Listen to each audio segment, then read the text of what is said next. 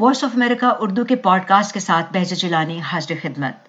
دلچسپ معلومات، ماضی کی یادیں اور نت نئے موضوعات پر اس سلسلے میں ہمارے ساتھ شریک رہنے کے لیے آپ اپنے فون کی iTunes Google podcast اور اسپوٹیفائی پر ویو اے اردو کا پوڈ کاسٹ سبسکرائب کیجیے۔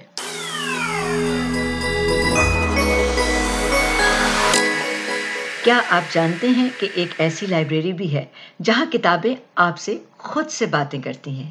ڈنمارک کے شہر کوپن ہیگن میں ایک ایسی لائبریری ہے جہاں کتابیں باتیں کرتی ہیں اور وہ خود ہی اپنی کہانیاں بھی سناتی ہیں۔ اس لائبریری میں کاغذ اور گتے کی جامت اور ساکت کتابیں نہیں بلکہ چلتے پھرتے انسان ہیں جنہیں آپ کتابوں کی طرح اس لائبریری سے ادھار لے سکتے ہیں۔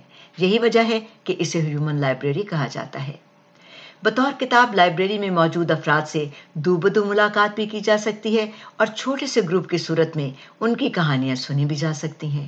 ہیومن لائبریری کا یہ خیال سب سے پہلے ڈنمارک میں سامنے آیا اور رفتہ رفتہ دنیا کے کئی دیگر شہروں میں اب ایسی لائبریریاں قائم کی جا رہی ہیں۔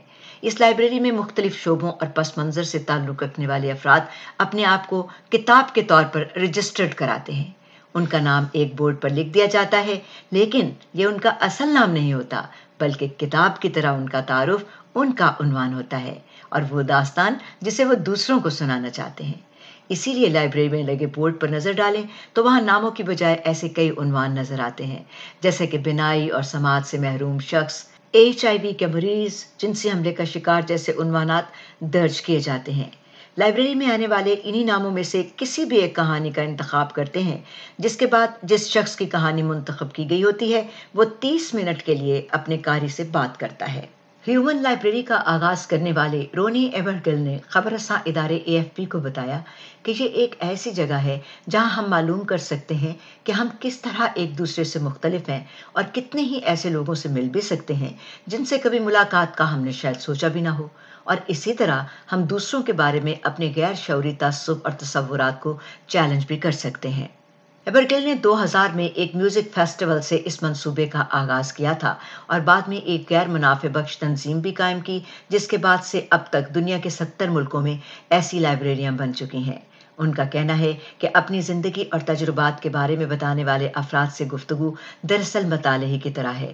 ہیومن بک کس طرح اپنے اوراق پلٹتی ہیں اس بارے میں ایبرگل کہتے ہیں کہ اس کی مثال یوں سمجھ لیجیے کہ میں کچھ منٹوں میں اپنا موضوع واضح کرتا ہوں اور اس کے بعد اپنا پس منظر بتا دیتا ہوں۔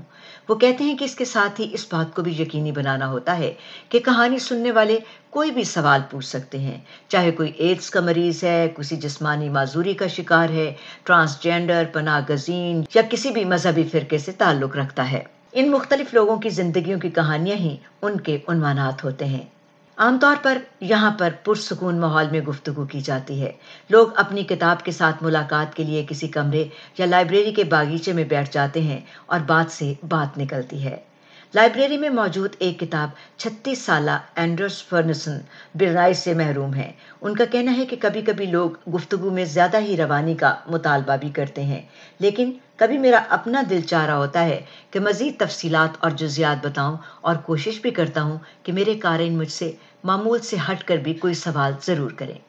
ایورگل کہتے ہیں کہ ہم یہاں آنے والے اپنے کارین کو مشکل سوالات کرنے پر اکساتے ہیں۔ یہاں کوئی بات حج سے تجاوز تصور نہیں ہوتی اور اس سے بھی کوئی فرق نہیں پڑتا کہ موضوع کتنا حساس ہے۔ ہیومن لائبریری میں جنسی حملوں کا نشانہ بننے والی چالیس سالہ آئبن بھی ہیومن بک کے طور پر اپنی کہانی سناتی ہیں۔ ایسا موقع بھی آتا ہے جب وہ کسی سوال کا جواب دینے سے یہ کہہ کر انکار کر دیتی ہیں کہ کہانی کے ورک میں تو یہ لکھا ہی نہیں گیا۔ یہ سن کر ان کے کارین مسکرا دیتے ہیں اور یوں بات آگے بڑھ جاتی ہے۔ لیکن گزشتہ چار برسوں میں انہیں کسی ناخوشگوار تجربے سے گزرنا نہیں پڑا۔ ان برسوں میں انہیں مختلف کارین ملے اور آئبن کے بقول وقت کے ساتھ ساتھ ان کے کارین میں بھی بتدریج تبدیلیاں آتی رہیں۔ بینائی سے محروم فرسن کا کہنا ہے کہ اس لائبریری کا حصہ بننے پر انہیں اس لیے فخر ہے کہ وہ جسمانی طور پر معذور افراد کے بارے میں لوگوں کے تصورات بہتر کرنے میں اپنا کردار ادا کر رہے ہیں۔ انہوں نے بتایا کہ حال ہی میں آٹھویں جماعت کے طلباء کے ساتھ ہونے والے مطالعے کی ایک نشست کے بعد انہوں نے بچوں کو آپس میں باتیں کرتے ہوئے سنا۔ وہ کہہ رہے تھے کہ اس شخص کی کہانی بہت اچھی ہے۔ یہ کتنا اچھا انسان ہے۔ اور یہ بتاتے ہوئے فنسن کے چہرے پر مسکراہٹ آ گئی اور وہ اس بات پر بھی خوش ہوئے کہ ان کی کہانی توجہ سے سنی گئی۔ اب آپ سوچتے ہوں گے کہ یہ ہیومن بک بھلا کتنی کارآمد ہو سکتی ہے۔ تو جناب ایبرگل بتاتے ہیں کہ ایک کاری نے دو ہزار چار میں ہماری ایک ہیومن بک سے بات کی، وہ مسلمان تھی اور اس نے مسلمانوں کے بارے میں اس خاتون کاری کا زاویہ نظری تبدیل کر دیا۔ ایبرگل کا کہنا ہے کہ اس خاتون کاری نے حال ہی میں رابطہ کر کے انہیں بتایا کہ سترہ سال قبل ہیومن بک سے کی جانے والی گفتگو اور اس دوران حاصل کردہ معلومات آج بھی ان کے کام آتی ہیں۔ ایبرگل کا کہنا ہے کہ دنیا میں دوریاں بڑھتی جا رہی ہیں۔ اس لیے ایسا ماحول بنانے کی ضرورت ہے جس میں لوگ بلا خوف اور زیادہ کھل کر بات کریں اور ایک دوسرے کے مختلف ہونے کے حق کو کھلے دل سے تسلیم بھی کریں۔ ان کا یہ بھی اصرار ہے کہ وہ اپنے اس منصوبے کے ذریعے ایک ایسا معروضی ماحول پیدا کرنا چاہتے ہیں جس میں ہر طبقے اور ہر گروہ سے تعلق رکھنے والوں کو ایک دوسرے کو جاننے کا موقع ملے۔ وہ ایک دوسرے کی کہانی سنیں اور اس کے بعد وہ اپنی رائے بنانے میں آزاد ہیں۔ وہ کہتے ہیں کہ بہت سی کہانیاں دل کو چھوتی ہیں، آپ کے تصورات بدل دیتی ہیں۔ اور یہ سب اس لیے کہ آخر میں ہم سب سمجھتے ہیں کہ ہماری زندگی کے عنوانات بھلے کتنے ہی جدا جدا کیوں نہ ہو لیکن ہم سب تو ایک جیسے ہیں نا، گوشت پوست کے بنے انسان۔ یہاں ہم آپ کو یہ بھی بتاتے چلیں کہ اس مضمون میں ہم نے جو معلومات شامل کی ہیں، وہ خبر رساں ادارے اے ایف پی سے لی گئی ہیں۔